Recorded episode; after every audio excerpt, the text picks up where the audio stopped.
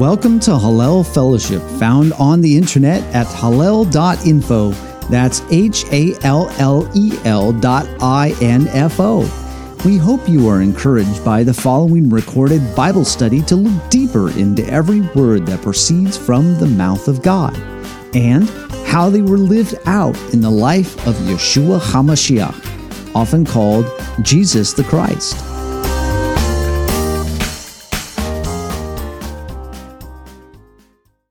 There's some interesting um, points in here which uh, I wish to bring up to you, bring, to your attention. Uh, first of all, there is a characteristic trait problem. Okay, this is not specific to Israel or Israelites or people or certain individual people. It's a characteristic trait from all humans. And this is a problem, and I want to point this out to you because it shows up in this Torah portion and, of course, the next. Technically, it showed up a little bit in the previous one, but it's more obvious in this one and the next one. So it's a matter of belief. So when we deal with belief and and what we believe, what we don't believe, it gets a little complicated.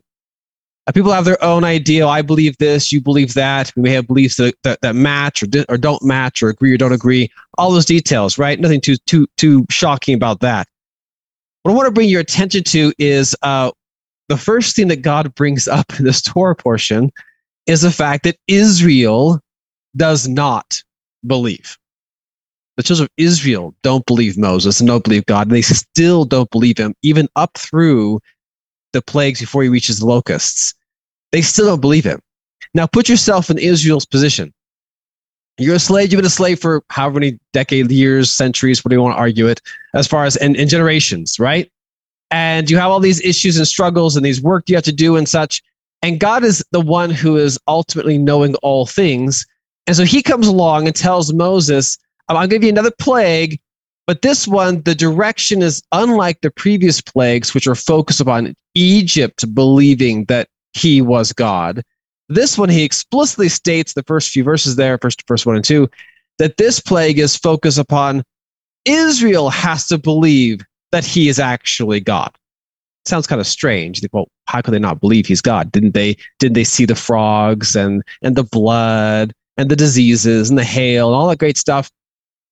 But God's pointing out Israel themselves still don't believe he is God, or that Moses was sent by him, even through all these plagues. And I find this a fascinating topic because I try to put myself in those positions and imagine, well, if I've lived through this stuff thus far, and I still don't believe or accept that this Moses is clearly sent by God. I don't believe it. I don't accept it. I doubt it. I suspect it. I think it's a. I, I may imagine some of the reasons, whatever you can pop into your head, some of the reasons how Moses can do all these things. But whatever it is, I'm not willing to accept that this is from God, um, which I find is fascinating because if that happens in our story of Moses, which quite clearly does. And by the way, in case you're curious, Israel does not accept Moses as being sent by God until after the Red Sea. They have to go, through the Red Sea before they accept and they accept, oh, yes, okay, clearly God must actually be with you. So they will have gone through all 10 plagues, all the massive miracles. The Egyptians themselves will believe that he is God, but Israel won't. That is just dumbfoundingly shocking to me.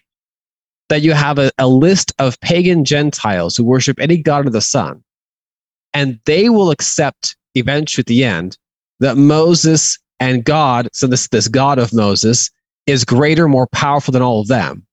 And they'll accept it, but his own people don't, which is just it just blows me away.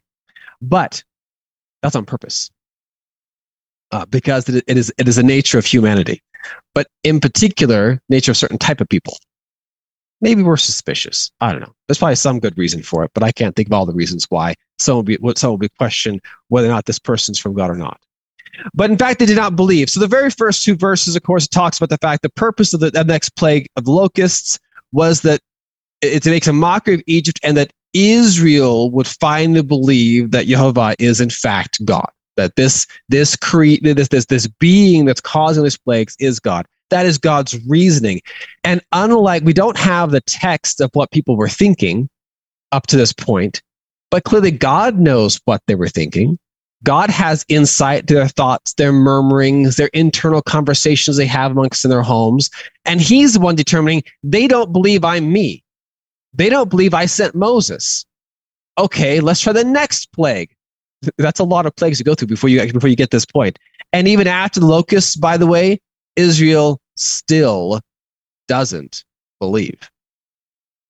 They still don't get it, uh, which I think is fascinating. But I think it's fascinating for, for, for a few reasons. In particular, this is a Messiah moment. An event, in, actually, a, a series of events in Messiah's life of the exact same problem that Moses has. So the belief of, of, Israel is the problem. Israel.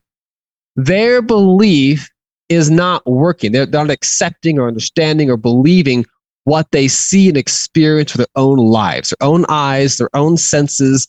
They can see it. They can, they can, they can touch it. They can feel it. They can smell it. All these great senses. And they say, I don't believe any of it. I don't accept it. It can't be true. This is not, this is not legitimate, which is again a strange thing. But Israel's belief is God's objective toward the tail end of these ver- of, of these these plagues, the last three plagues. And of course, he doesn't he's not successful in it, but that's not his fault, that's their fault. But Israel's belief is a persistent problem throughout their entire history. So you'll find as you go through this process, obviously with Moses in the uh, in the in the desert. Remember the, the 40 years, right? And the and, and and the spies and such, they didn't believe then. Then we have obviously Joshua. And we, when Joshua conquers the land and, and, and they say, oh, well, I'm not supposed to worship other gods and these altars and such. Did they believe that? No. They continue on with Joshua. That persists all through the judges. That persists all the way through every single king. And of course, it continues on persisting. It doesn't stop there. All the way after the kings, all the way through Babylon, and of course the return, and then of course Messiah finally shows up, and guess what? They still don't believe. So I have to ask this question. Is this a characteristic trait of just Israel, or is this all people? I will contend personally, I think it's all people. Um, we, we, we, we, we, there is a, a fundamental principle that I've noticed, that many of you have noticed as well over the years of your lives, that just because something appears in some way, some fashion appears like something, doesn't make mean that we then obviously accept or believe it. It, it, we would try to question or, or investigate is this legitimate is this true all those great details which nothing wrong with the investigating by the way but the lack of willingness to believe is a is, is a fascinating topic, and I believe is a characteristic trait of people in general. But God's objective here, of course, is to try to get Israel to believe Him. And we have lots of prophets, which we we can, we discuss over the over the generations and such will go through. They still don't believe the individual prophets. You ask, okay, what does it actually take to make or convince Israel to believe. Now, I bring this up because let's contrast this to the Egyptians. So, the Egyptians, of course, have lots of gods. Um, I, I, I don't remember how many. You just make up a number, it's a whole bunch. I, they eventually wind up narrowing down to three eventually, but that's like generations later. So, at this point in time in Egypt's history, I don't know how many gods they've got. They got a whole bunch of gods, right? And initially, we throughout the, the first, you know, what seven, uh, six, seven plagues, or was first seven plagues or so. Uh, Egyptians did not wish to acquiesce or or or concede or say, okay, yes, we will we will give up that this God is actually greater than ours. They weren't willing to do so. And then we notice the last plague, which I think was not the last plague, for this plague, which is the um the the the, the, the locusts. The Egyptian advisors They're the ones who initially, when Moses threatens this plague, they initially think, no, we're not going to acquiesce. We're not, gonna, not going to agree to this or, or say, yes, let's cave in. But once they hear the details of the plague, they eventually tell Pharaoh to at least let the men go. So the advisors advise Pharaoh, okay, we, we, we got to preserve our country. We, we, we, we believe this plague is going to come upon us because we have evidence of the, of the previous, you know, seven plagues going through. So we tell Pharaoh, go ahead and tell the men to go. So Pharaoh can, tells Moses, okay, we'll let the men go, uh, but nobody else, right? That was their compromise. But the advisors have come to a point which they're telling Pharaoh, don't you realize Egypt has been lost? We've lost this battle. We can't win this. That this next plague and the ones, whatever ones, they don't know about the about the darkness yet at this point in time, but they know about the the the the, the, the locusts. That they're pointing out that they themselves are coming to Pharaoh saying, Hey, we're failing. We're not going to succeed. And I bring this question up to you, not that you have to answer, but just think about it in your mind. So let's pretend, let's let's insert titles or names of people, not like names, but like positions. So let's pretend Pharaoh was, you know, he obviously he's king. So he could be like a it doesn't matter, he's king. But the advisors essentially are what we would call today like our representatives or the owners of certain territories that we are like we were serfs type of thing. They, they would control areas and control territories. They would be a little bit closer to individual suffering of the people than Pharaoh necessarily would be. So they themselves are going to have their own losses, both their servants dying from the hail and the disease, their animals dying. Uh, they have various slaves, I'm sure they're also suffering, their families, their law, all the people that they have they get a little bit closer to the actual suffering of individuals versus Pharaoh, who's a little more insulated. And they're going to be a little bit closer. Being closer, I have to ask you this question. Let's pretend for a minute that your local uh, senator of, of, of your state uh, is, the, your, is a version of advisor for your territory. How close do you think you have communication wise and can bend the ear of that particular senator? Probably not real well, I wouldn't think, unless you happen to know them personally or have some kind of personal repertoire going on. You, you as an individual person probably wouldn't have a lot of influence or pull in that senator's viewpoint or that senator's life. Well, it says these advisors are kind of like that relationship. Maybe not quite ratio population wise, but the similar kind of idea. So if you are personally suffering from some law or some problem going on in the world uh, that, that is influenced or affected by your local representatives, theoretically you'd be able to tell them and they would listen and all that kind of good stuff. Of course, they don't actually listen. But you're going to suffer a long time and be a whole bunch of you suffering before a senator, or in this case, advisor, would say, Oh, okay, I'm going to do something about this. Because they might lose their election, right? They can say, Hey, well, Election's coming up soon. I've I've heard this suffering for the past two to four years. I should probably go ahead and do something about it before the election so I can I can keep my job. Well, advisors are not that terribly different, though they are appointed. They still are kind of similar. They have to uh, they're still subject to people's suffering. So if you take a long a, a lot of suffering for an advisor or senator or anybody else we recognize today to say, okay, I'm going to do something about this.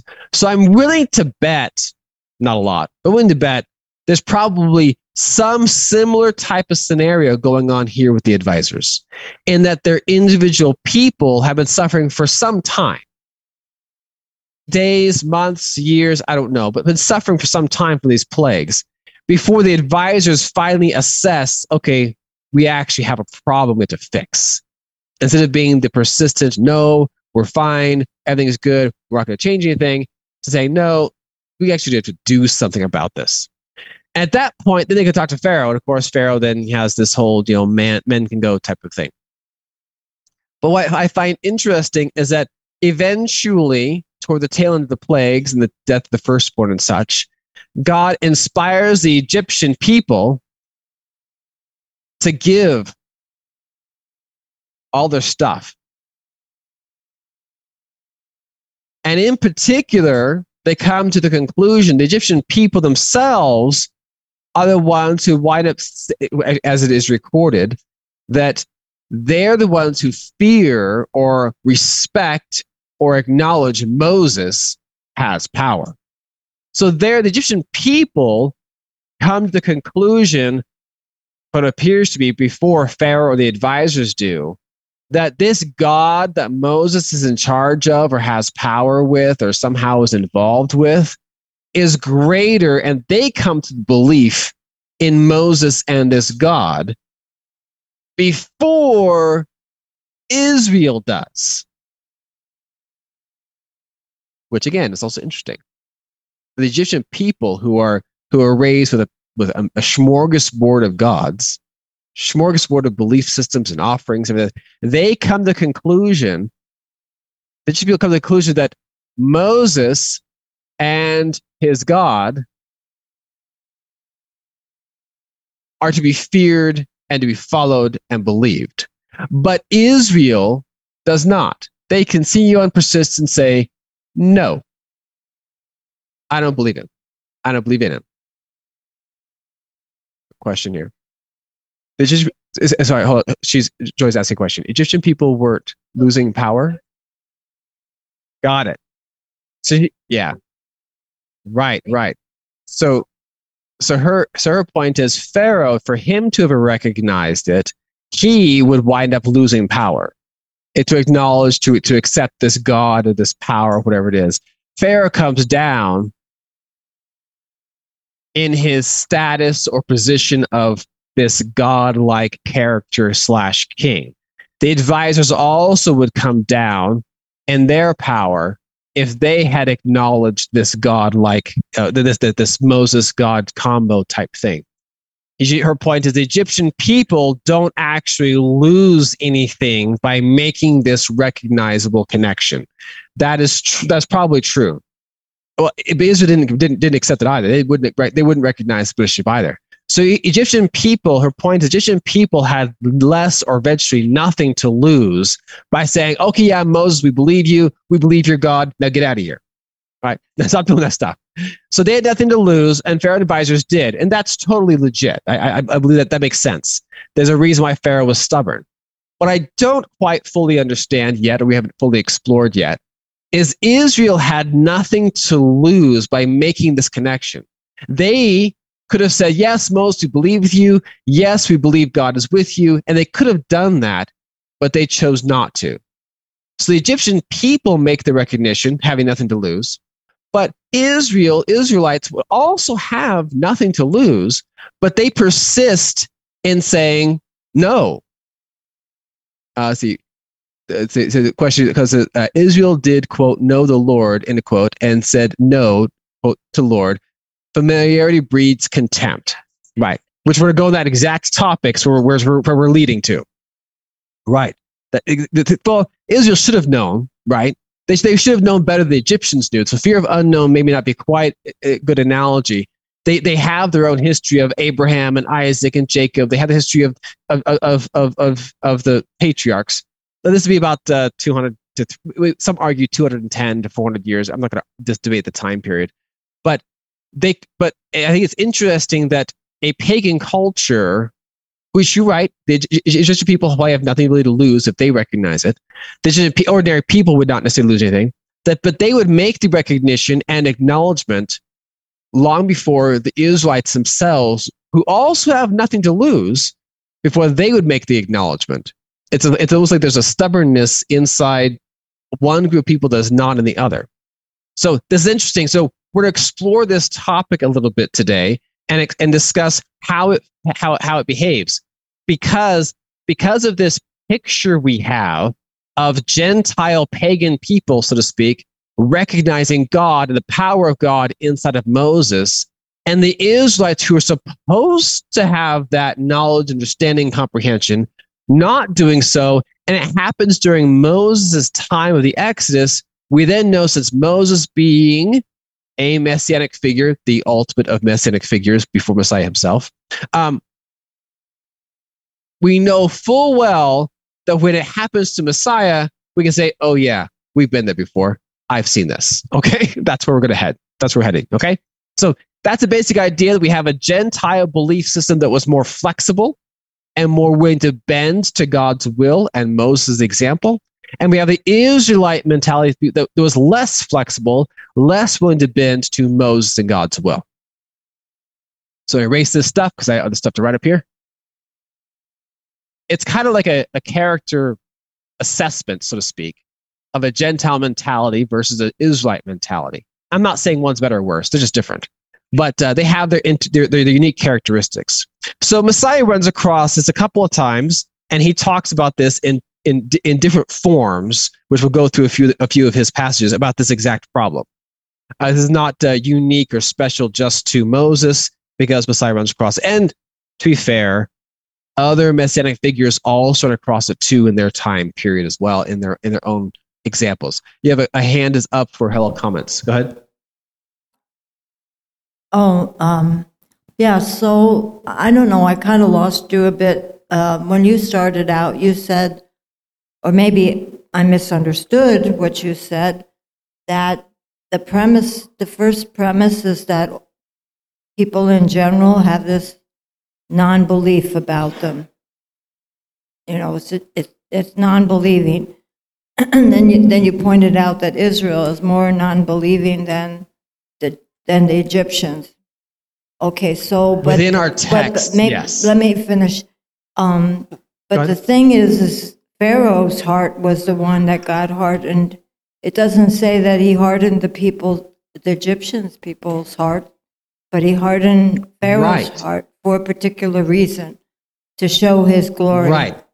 Okay, so where did I go wrong thinking that your first premise is that all people are in general unbelieving? Is that my generalization right. is not correct or let's let's go back to our Torah portion in the first verse uh, in Bo. Uh, That'd be uh, uh, uh, Exodus 10. So this is God's speaking. So this is God speaking, not me, not yes. So God says, first verse, the first two verses, uh, God says this. This is God's assessment of Pharaoh, the Egyptians, and the Israelites, right? God says, Come to Pharaoh, for I have made his heart and the heart of his servants stubborn, so that I can put these signs of mine in his midst. That makes sense. Next verse. And so that you may relate in the ears of your sons, your sons' sons, that I made a mockery of Egypt and my signs that I placed among them, that you may know that I am Jehovah, God. So in this passage, in verse 2, so you and your sons, your sons' sons, you relay this that you may know that I am God. He is including the children of Israel. You notice in the previous plagues, he's, his plagues, it points out that he's focused on Egyptians seeing and accepting him being the God, being, being Jehovah, or being God. In this passage, verse 2, he's including the children of Israel, that they would know or believe that he is being God. And the Israel explicitly confessed their acceptance to him after the Red Sea, not beforehand. So it, tell, it tells that there is a there is a disbelief going on within inside of Israel that's not necessarily spelled out in the Egyptian people though it is spelled out in the stubbornness of Pharaoh's advisors, but not as people. Does that make sense? That's what we're discussing. That God included the children of Israel and that they they need to know that who God is, that God actually is God. Yes, next comment. Daniel, I'd like yes, to point out in uh, 1 Samuel 6 6, Wherefore then do you harden your hearts as the Egyptians and Pharaoh hardened their hearts when he had wrought wonderfully among them. Did they not let the people go and when they departed? So uh, in, in Samuel, it says Pharaoh hardened all their hearts. No? The hearts of the Egyptian advisors. It, it does not appear he hardened the hearts of the individual Egyptian people. Well, it says, and as it, it, says, wherefore then do they harden your hearts as the Egyptians? That's plural. Right. Right. Heart. And how many Egyptians we have? We uh, have Pharaoh. We have uh, advisors. We have uh, obviously the Egyptian people. Don't get me wrong. I'm not saying Egyptian people didn't have a hardened heart. my point is that they caved earlier than uh, the Israelites did. They, they, they acquiesced or gave up earlier. So the Egypt, Pharaoh gave up late. He was a late. Advisors were earlier before Pharaoh was. The Egyptian people seem to have given up a bit earlier than that. That was my point. Is the Egyptian people seem more flexible on their stubbornness than Pharaoh and his advisors were, while Israel was not. Their stubbornness stayed which is proven throughout the entire passages and, of, the 40 years of wandering. So it's, it's reiterated multiple times. Israel remains stubborn. They keep saying, Is God really with us? Moses, we blame you. Is God over and over and over again? So we see that Israel's stubbornness or disbelief persists. It's persistent. It lasts and continues on for at least, at minimum, in Moses' lifetime, for 40 straight years while the Egyptians' disbelief did not persist so long. Does that make sense?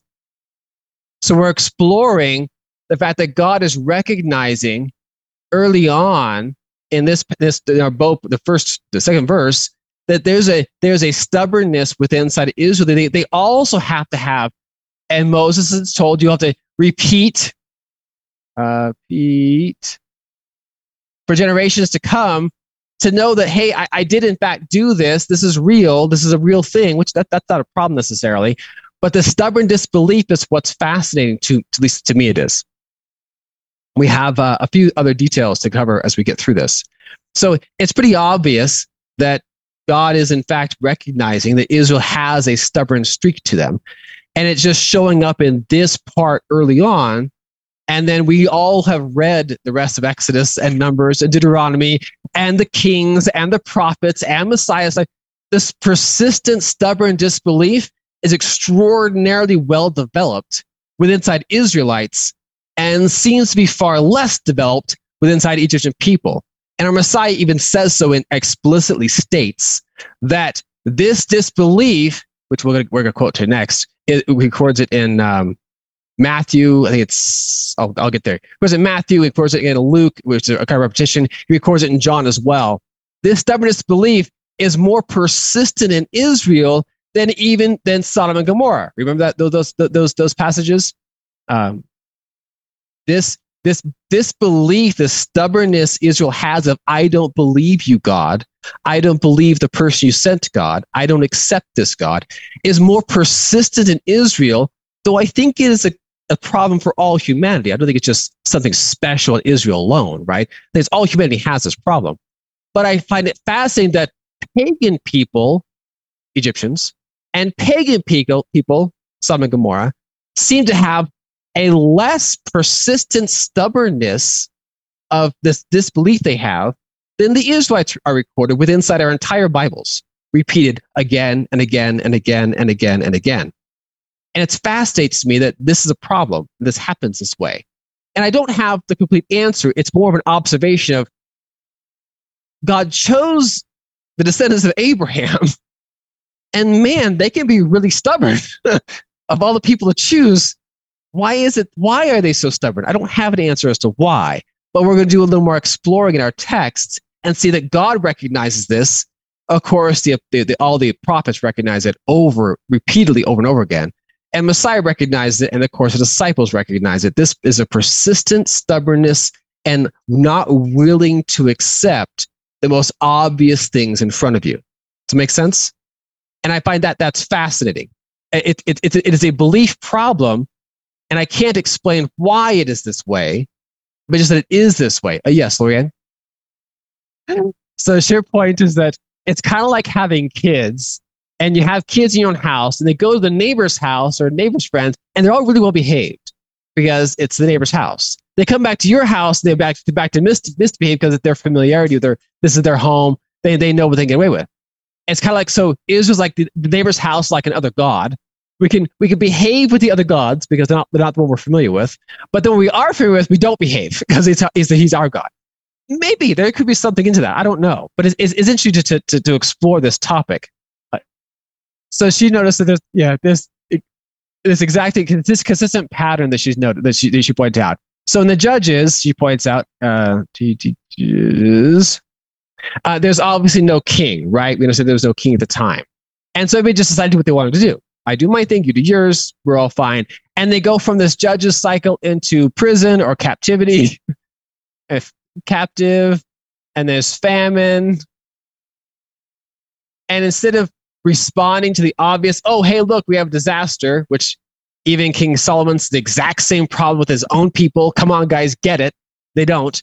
And they, they say, oh, we're so sorry, God, forgive us. And they go, no, God said, okay, yeah, I'll forgive you. And they go back into good standing, sort of. It's like, it's more like this semi kind of, okay, tolerable, not really good. It's kind of semi good. And they, like within a few, not even a generation goes by, 10, 15 years go by, and they do it again. And they go back into captivity and then famine and this this cycle never ends, right? It's not even like it's like like you know generations go by. It, it's actually sometimes the same generation that's within the same cycle. And so this this this this, this stubbornness, this belief system that's going on or persists is quite fascinating to watch and to observe. And that's what we're discussing. That God appears to recognizing it early on in the midst of the plagues, because even Moses pointed out that, hey, God, you see me these when he was talking to the burning bush, right? With the whole the signs, they're going to believe me. They're going to believe you sent me. Okay, can you prove this? How do I how do I prove that you sent me? Well, here's some miracles. So the whole the hand thing, and then the the the, the blood watered the blood, and the snake thing. He performed these tricks, the party tricks, essentially. Um, he performed them to believe. And did they believe? No. So Moses recognized God. Do you realize who you're talking to? We're talking about Israelites. okay, they're not going to believe me. They're not going to believe you sent me. They're not going to accept this. So you got any ideas? And God said, well, here's some ideas. We'll give these, these little demonstrations and then that'll help. And he goes through all these plagues. That should help. And yet it never really sinks in. It never really helps. Yeah, exactly. It's like, it's like, oh, those are just tricks. Yeah. Anybody could do those. It's just, just give me some time. I'll figure out how you, how you do the magic trick, right? It's a sleight of hand or whatever. Well, yeah, there's some, some advantage. So this persistent um, um, disbelief is it goes from continuously for generations. While we note that in in other examples we have, obviously, and Gomorrah don't have consistent generations because they all die. But the point is that Messiah points out this disbelief problem is going to persist with you, disciples. They're not going to believe you either. They're not going to believe anything. So they're not going to they're not going to follow it. So let's go through that a little bit. Hopefully we can. So go to uh, first of all, let's see here. Okay, so this is this is a trick uh, passage. So be fair, I'm going to be, kind to to try to explain as best I can. Um, but first of all, let's go to before we get to that passage, the trick one. Let's go to John uh, chapter ten, my other Bible. The Messiah runs across this problem, and it's like, okay, what do we do with this? How do we handle this scenario? Let's persist, let's pretend that I am a person who is this Israelite stubborn disbelief. This is me. I will not believe. You can't make me. You know, can't tie me up and I can't put me in prison and force you to believe you.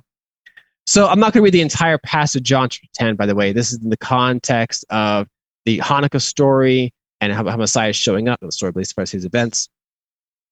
And uh, pointing out that, that my sheep hear my voice. But anyway, so John chapter 10, this is technically passage goes from 22 through uh, the, the book, so chapter uh, verse uh, verse 42. I won't read all of it, but I don't want to waste too much time on this because we have other passages to hit. So we're going to jump down to the, the, the middle section. So so we'll go down to verse uh to verse verse 33. So John chapter 10, jump down to verse 33. I'll read from there on, and we'll see the logic that Messiah is using, a logic argument, mind you, not a proof argument, but a logic argument. So, but mind you, our God is going to be pretty logical. He uses reason. Things are logical orders, right? And so reasoning should be a, an acceptable form of, of argument, right? So he goes this reasoning process. Uh, in verse 33, we see what says, the Jews answered saying, because oh, Messiah asks you, why are you killing me? For what good work have I done that you're killing me for? And he said, we're not killing you for a good work. We, we, so we, but because blasphemy, you make yourself being man, make yourself like God. And Jesus answered him, Is it not written in your law? Quote, I said, You are gods. if he called them gods to whom the word of God came, and this the scripture cannot be broken, do you say of him who the Father sanctified and sent to the world, you are blaspheming because I said I am the Son of God? So he pointed out, hey, you're calling me a blasphemer because I'm the Son of God, right? But the scripture says you're Son of God. And by the way, the Jews themselves also argue, we know our Father, our Father is the God in heaven. So they, they, they, they accept that argument. That's a logic argument. It totally makes sense, right? And then, uh, let's see, if I do not do the works of my Father, then they'll believe me. Well, that's, that's fair, right? If, if, if I'm doing something and if what I'm doing does not match God or God's instructions, then don't follow me. Total logic argument. Makes sense? But if I do Though you do not believe me, believe the works that you may know and believe the Father is in me and I in him.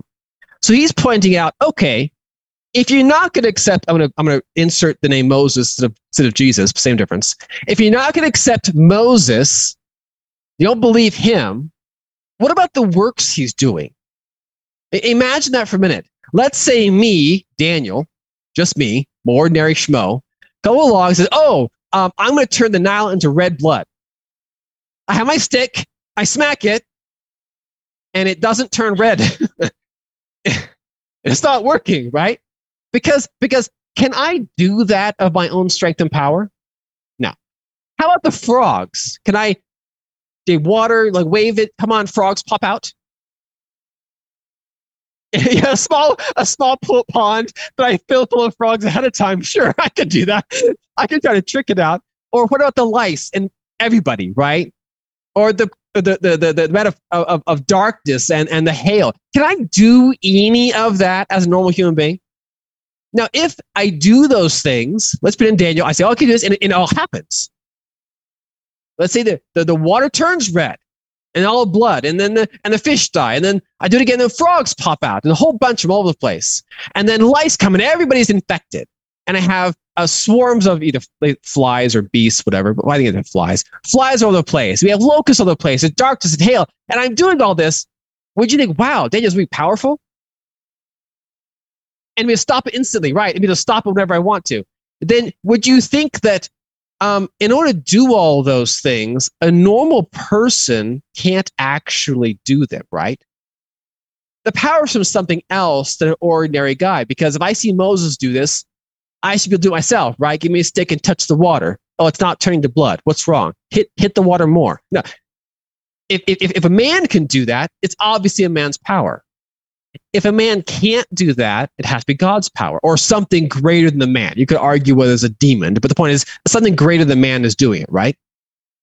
So if if if I'm going to be Israel, I mean the stubborn Israelite not going to believe Moses or God or this is even even from God.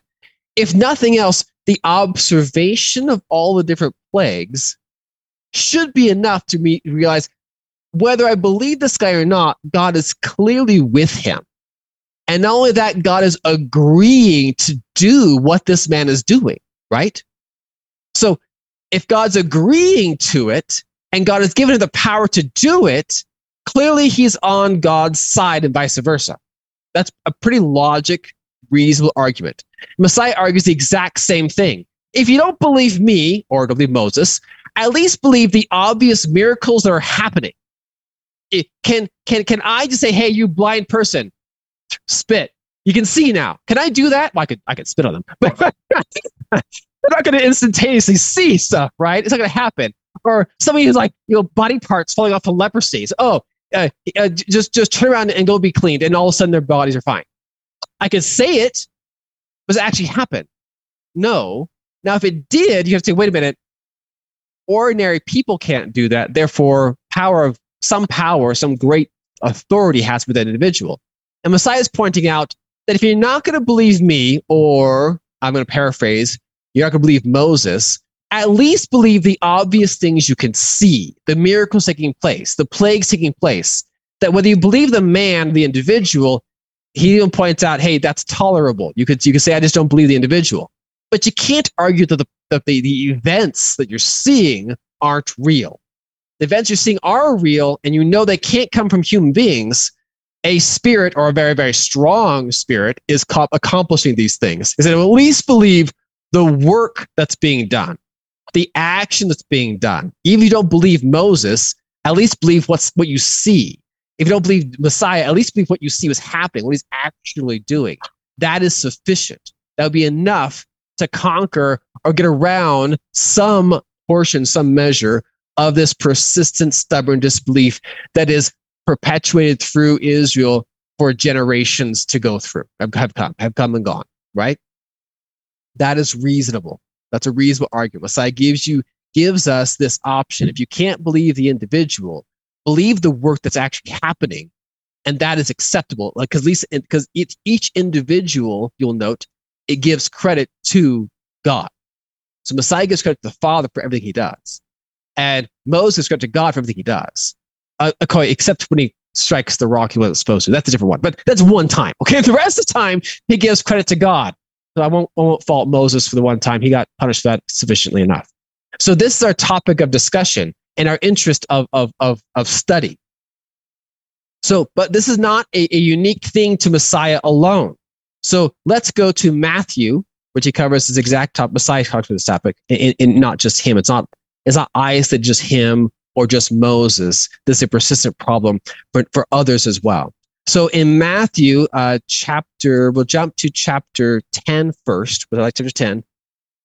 Matthew 10. This is recorded other places too. I just am choosing Matthew's version or wording of it. And you could argue Luke records a variation of it too. So Matthew 10, Messiah gives this problem to his disciples. Because note, this disbelief that Moses is experiencing, Messiah experienced the exact same disbelief, right? Performs lots of miracles and they don't accept him, right? So in Matthew 10, this is when uh, the, we call the, the, the, the sending off the apostles to go do miracles and such, right? So Matthew 10, I'm going to read the entire passage. It's going to go through, go through verse, uh, from verse uh, 5 through verse 15. Uh, these 12, he already listed the previous names of all 12. These 12, uh, Jesus sent out and commanded them, saying, Do not go into the way of the Gentiles, uh, and do not enter the city of the Samaritans, but rather go to the lost sheep of the house of Israel. And as you go, preach, saying, The kingdom of heaven is at hand.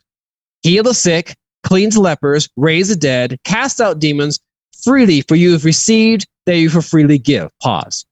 So can an ordinary person heal the sick? Sometimes. Here's some herbs, some medicines, whatever.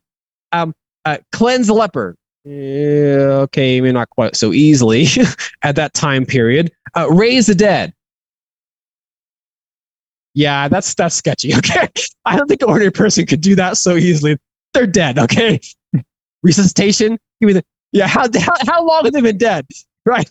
yeah, exactly. Heart stop for a few seconds. You hit it, maybe. You could argue that. But I don't think that's the kind of, you know, in, in, not three days later, right? That's not likely to happen. Um, and of course, uh, uh, and cast out demons. Okay, I've heard of people casting out demons. I can't do that. It's not my thing. Somebody else can do it. That's their, that's good for them. But so freely be given, so free to give. So, so, so the, the disciples are being given this power, which essentially is the power of God for all practical purposes, the authority of God, because demons have to listen to you.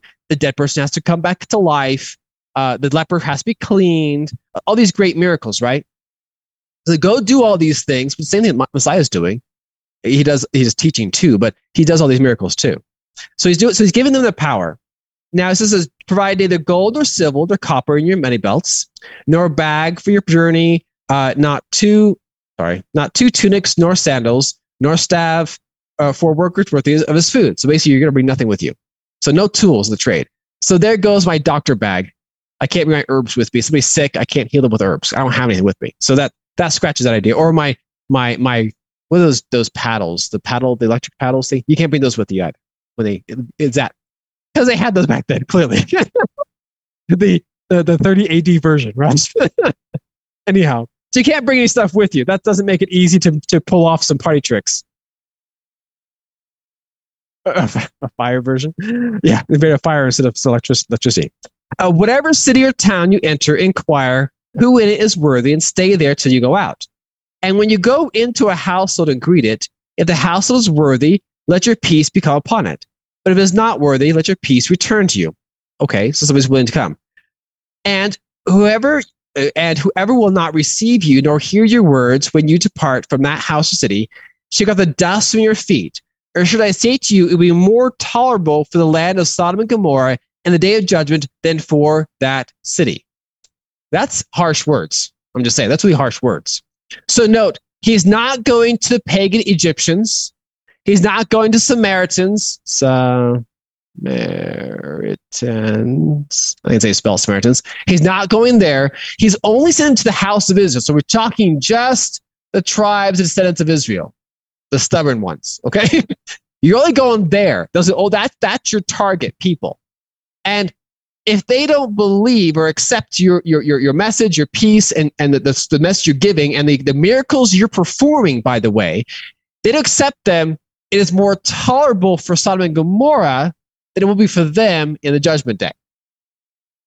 Those are harsh words. That tells you the Messiah is pointing out that they're still not going to believe you, guys. I'm telling you, they're not going to believe you. And he goes on, by the way, chapter 10, discuss the fact they're going to turn you over to synagogues, they're going to try you, they're going to kill you, do terrible things to you because they don't believe you. These people, the Israelites, they're the ones who are going to do it. They're the stubborn disbelievers. They don't believe the obvious things in the miracles you're performing. They're right in front of their face, and they won't accept those. It's like, that's harsh. That's a harsh condemnation as he's pointing out, it's this persistent stubbornness that has gone through generations and generations for the entire text of our entire Bibles that is always persistent. The obvious things they don't believe. The minutia detail complexities they might, but the obvious ones they won't. So that's not just to him or to the disciples. Messiah runs across the exact same thing. And just a few chapters later, it talks about it in Matthew chapter 12. Messiah runs across this is Matthew chapter 12, jumped down to verse 20. So Matthew 12, verse 20. And he began to upbraid or, or reproach or condemn the cities in which most of his mighty works had been done because they did not repent. So they're not going to accept your works or the message you're giving with those works. We won't accept it.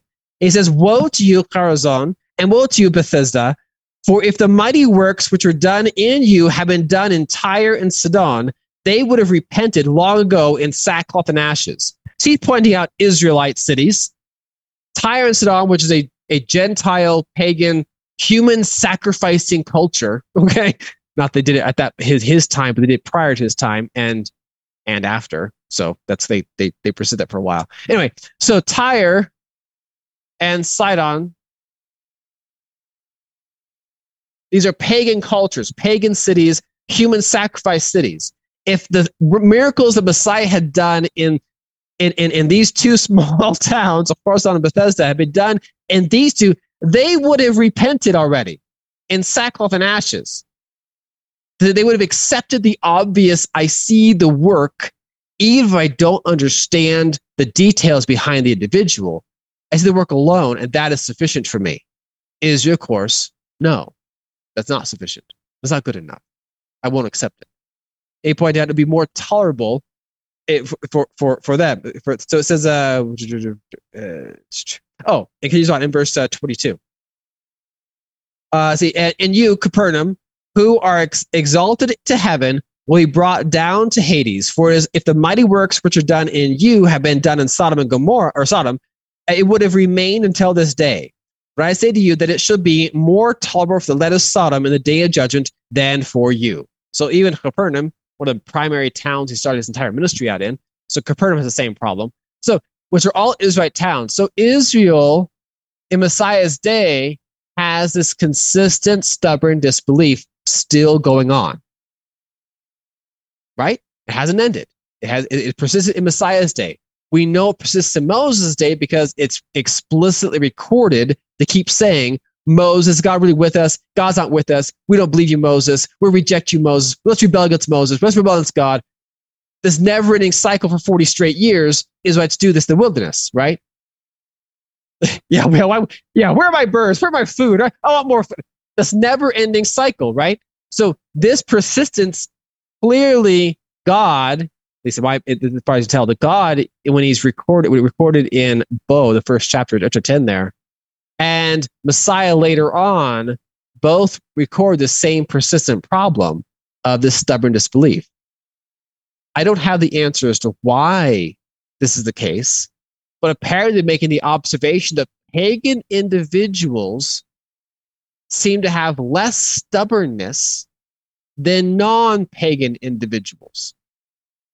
I don't I don't fully understand it, but I find it fascinating observation that both God and all the prophets and Messiah and the disciples all observe the exact same problem.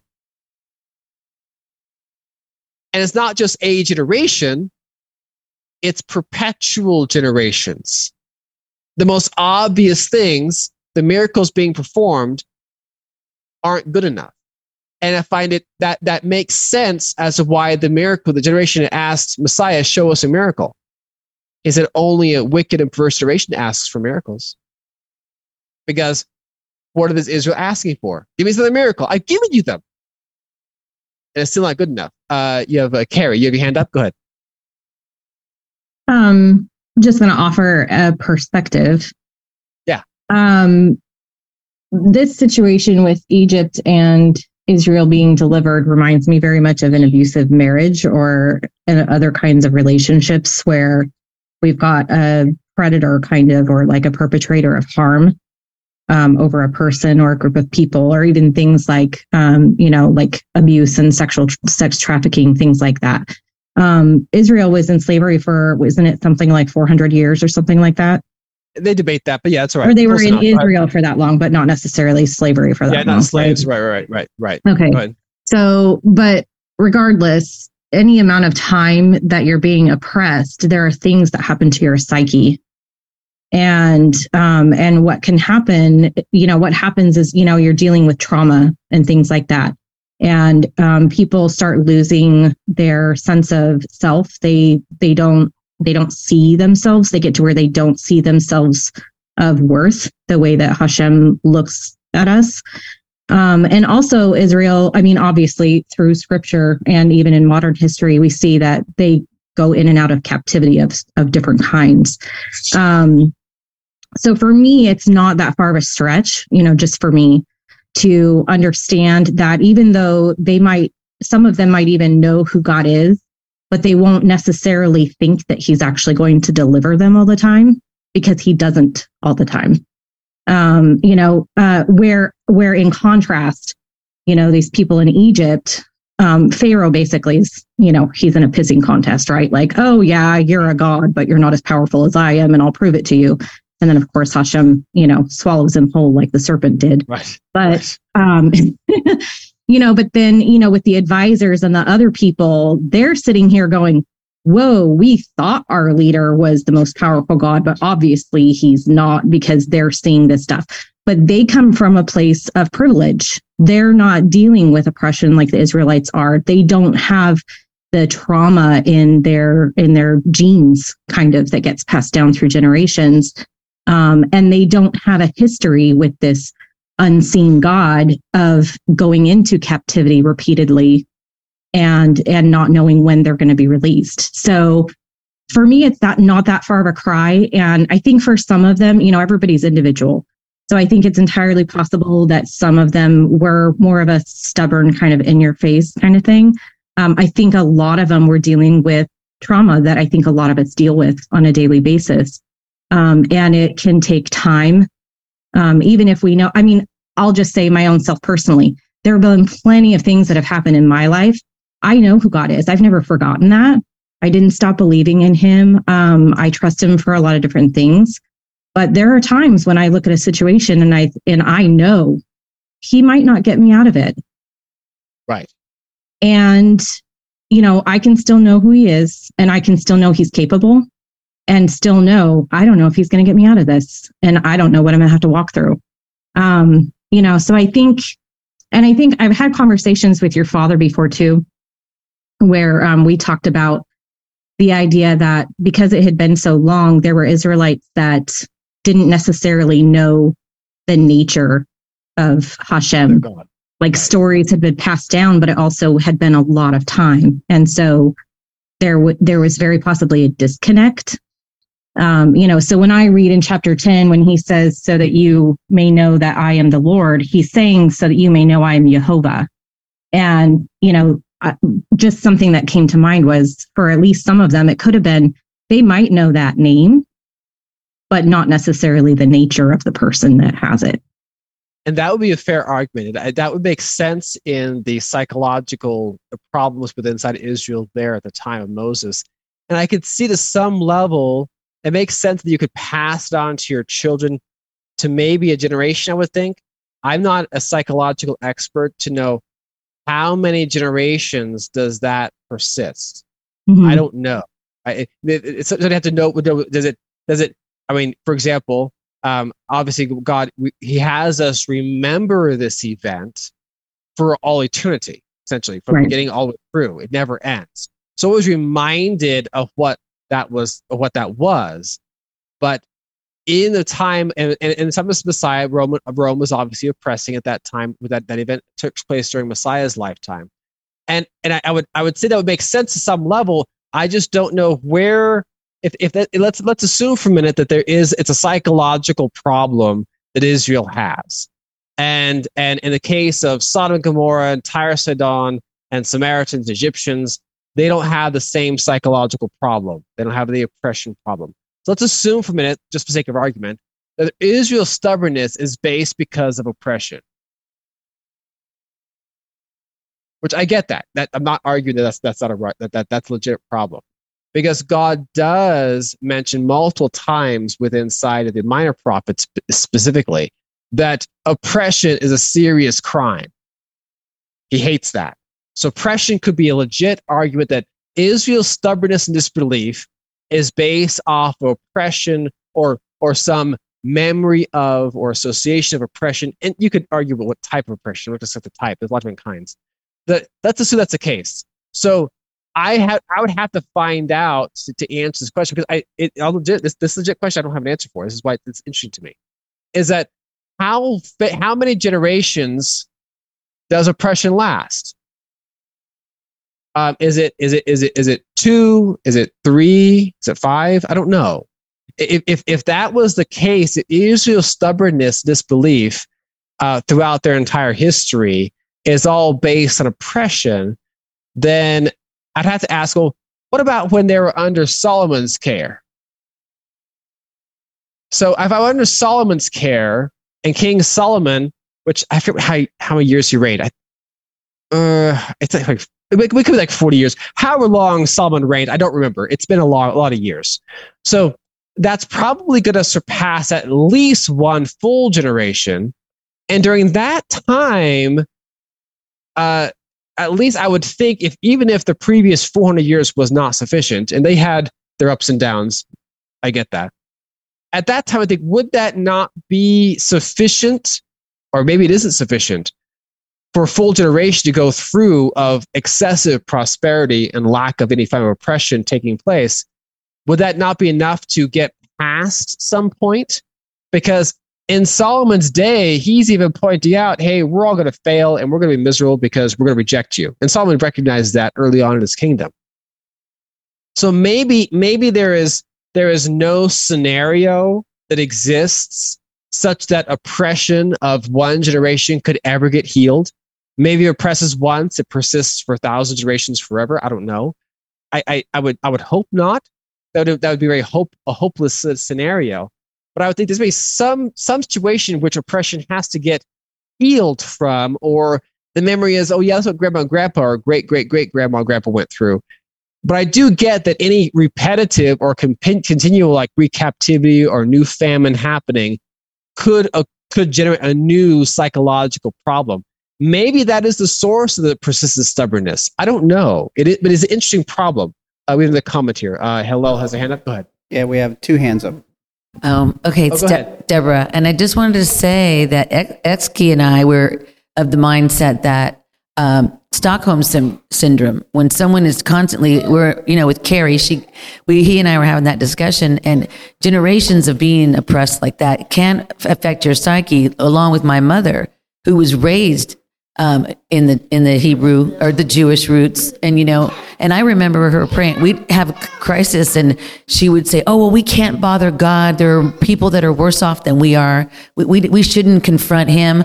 So I got that message of wow, God is busy and can't help us. He's not, you know, because we have to be really, really, really oppressed. Like, I don't know how much more oppressed when we didn't have any money, but, um, you know, the point of death. the point of death. And though and also we were Yeah. thinking too it's just like people that come from from different countries to america um they they're oppressed but they get house and food and everything and they're like oh my god you know?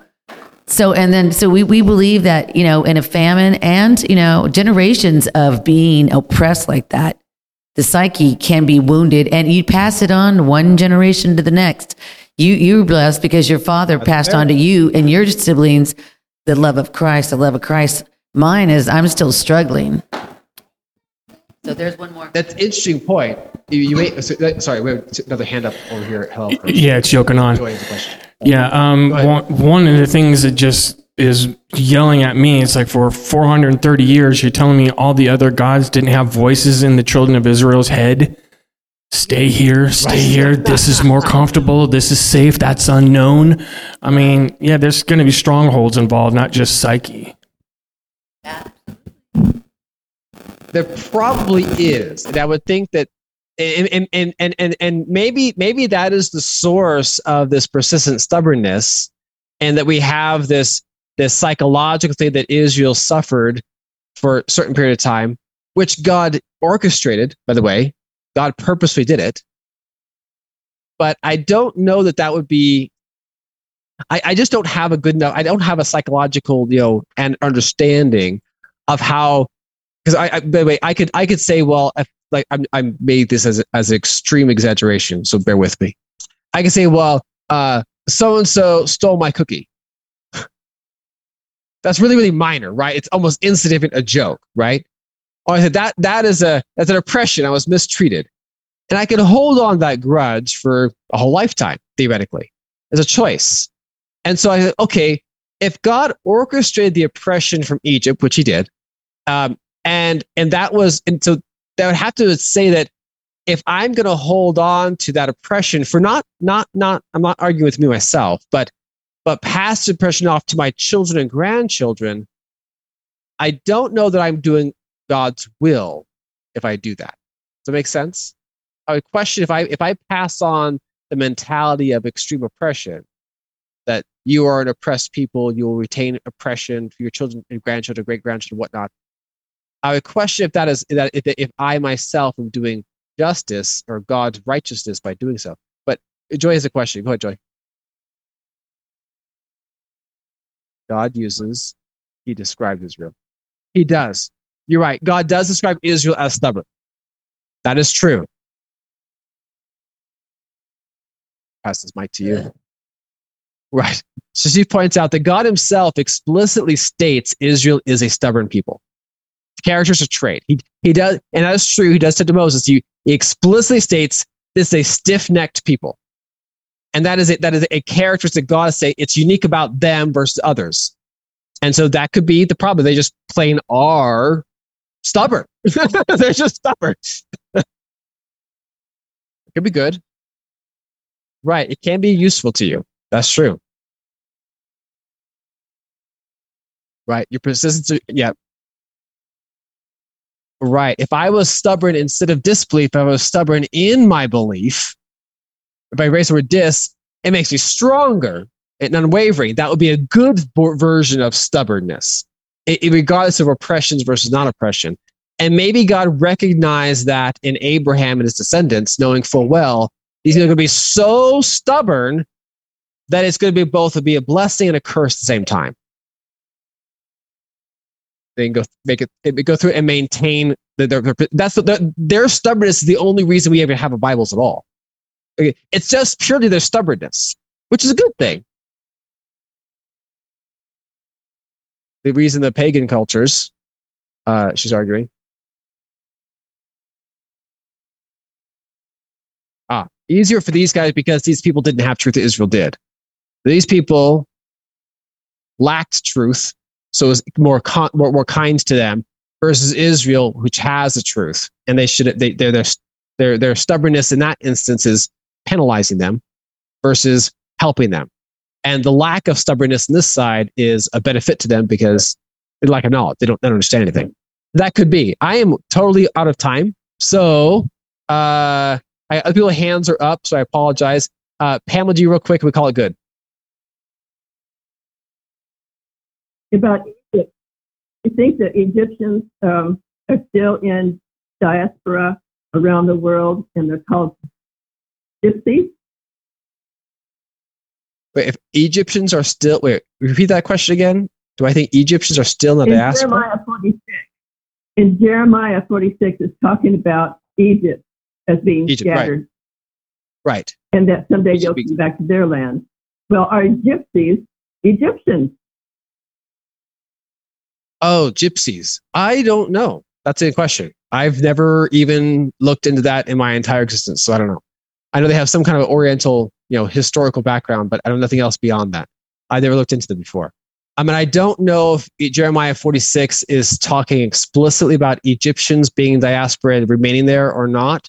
It doesn't. I, someone argued that it is. It's just the Israelites who are visiting that are going to be scattered out of, again, and Egyptians brought back. That's a good question. I'd have to do a study to know the answer. So that's that's a question I can't answer. I don't know.